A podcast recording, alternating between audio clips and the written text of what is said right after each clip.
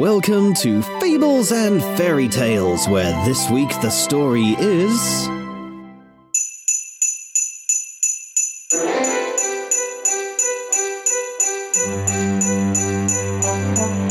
The Forbidden Christmas. This story was written by me, and it's based on a folk tale from Mexico.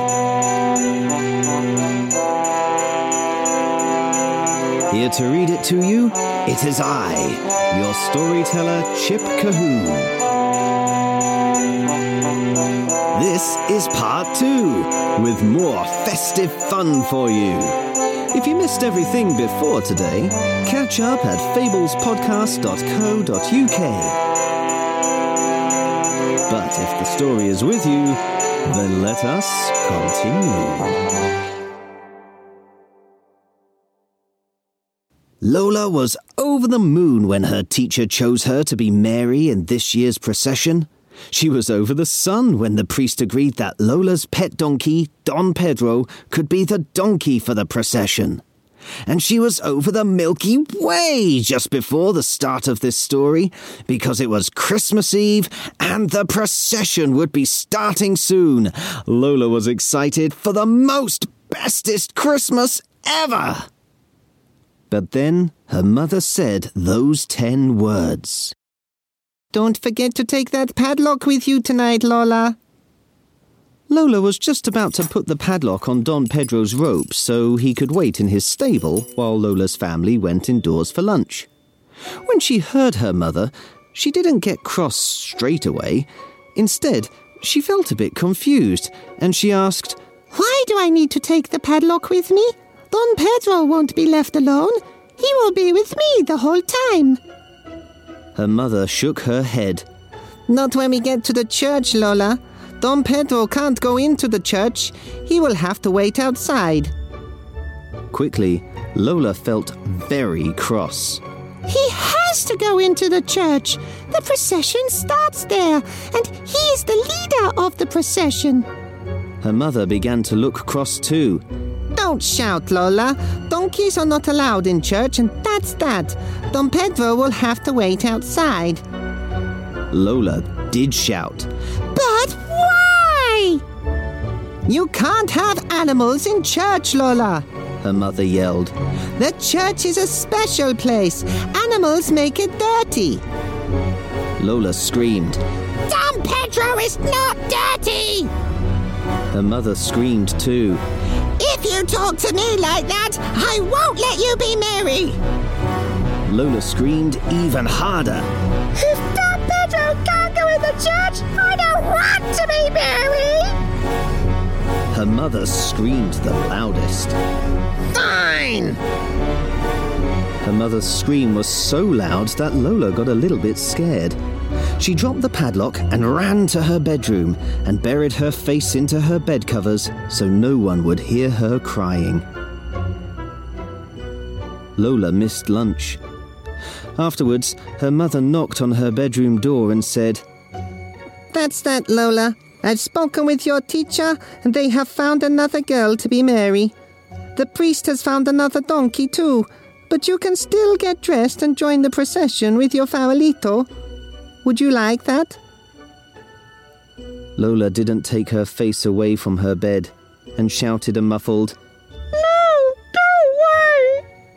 A little while later, Lola was still sulking on her bed when she heard her mother calling. We're going, Lola. Are you coming? Lola didn't answer. Then the front door closed, and Lola listened to her family moving off into the distance, their chatter and laughter getting quieter and quieter. Then everything was quiet. Lola sat up and rubbed her eyes. She felt very silly, but she didn't really know why. Her whole Christmas had been ruined, and it wasn't her fault. It was the church's fault for not letting animals inside. Lola really needed a hug, and she knew the best person for hugs in situations like this her best friend, Don Pedro. But when she went out into the garden, Lola's heart began to jump about like a frightened rabbit. Don Pedro was gone. There was the padlock on the ground. Lola hadn't finished locking Don Pedro up over lunch. Her family probably didn't give him any food over lunch either. That was Lola's job. So, of course, he would have left his stable to find some food. But now, he could be anywhere. Lola ran to the garden gate and called out, Don Pedro! She listened, but she couldn't hear a sound. She tried again.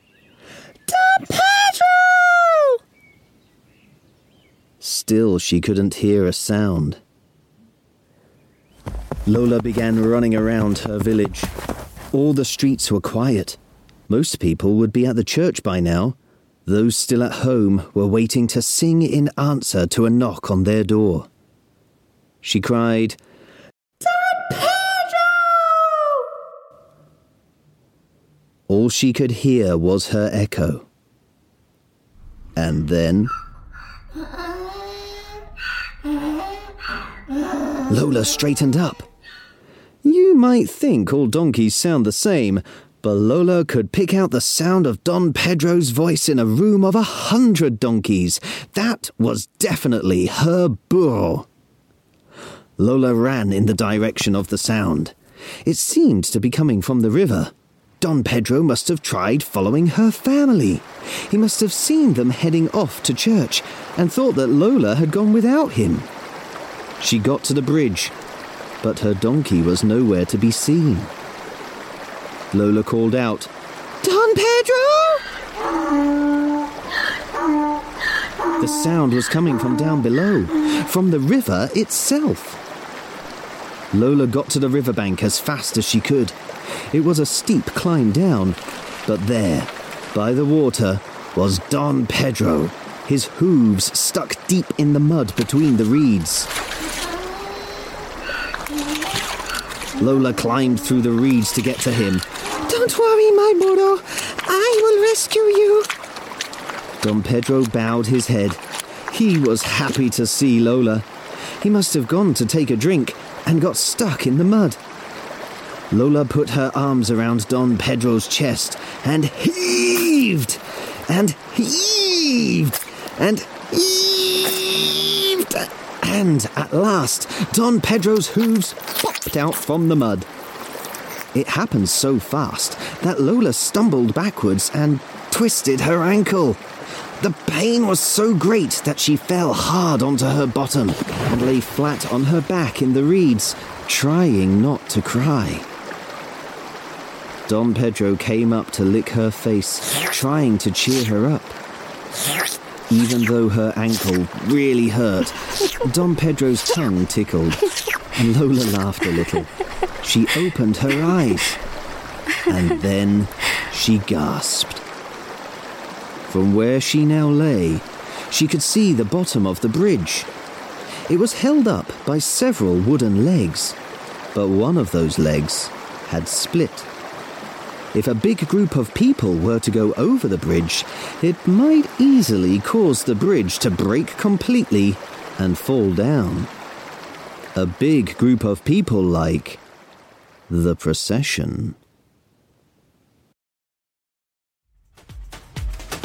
That was part two of The Forbidden Christmas. To find out if Lola and Don Pedro can warn the village before everyone processes over the damaged bridge, make sure you're subscribed to this podcast for tomorrow's episode. And if you're enjoying the story so far, please could you do a little thing for me? Please just take a few moments to write a short review of this podcast on your podcast player. Your reviews help other people to know the fun that can be enjoyed inside this podcast, which means you'll be helping us to spread that fun even further. Just look for a button on your podcast player that says review or maybe comment. Tap that and type away. Thank you ever so much. Right now, though, it only remains for me to say cheerio, and I hope to hear your story soon. So, cheerio! And I hope to hear your story soon.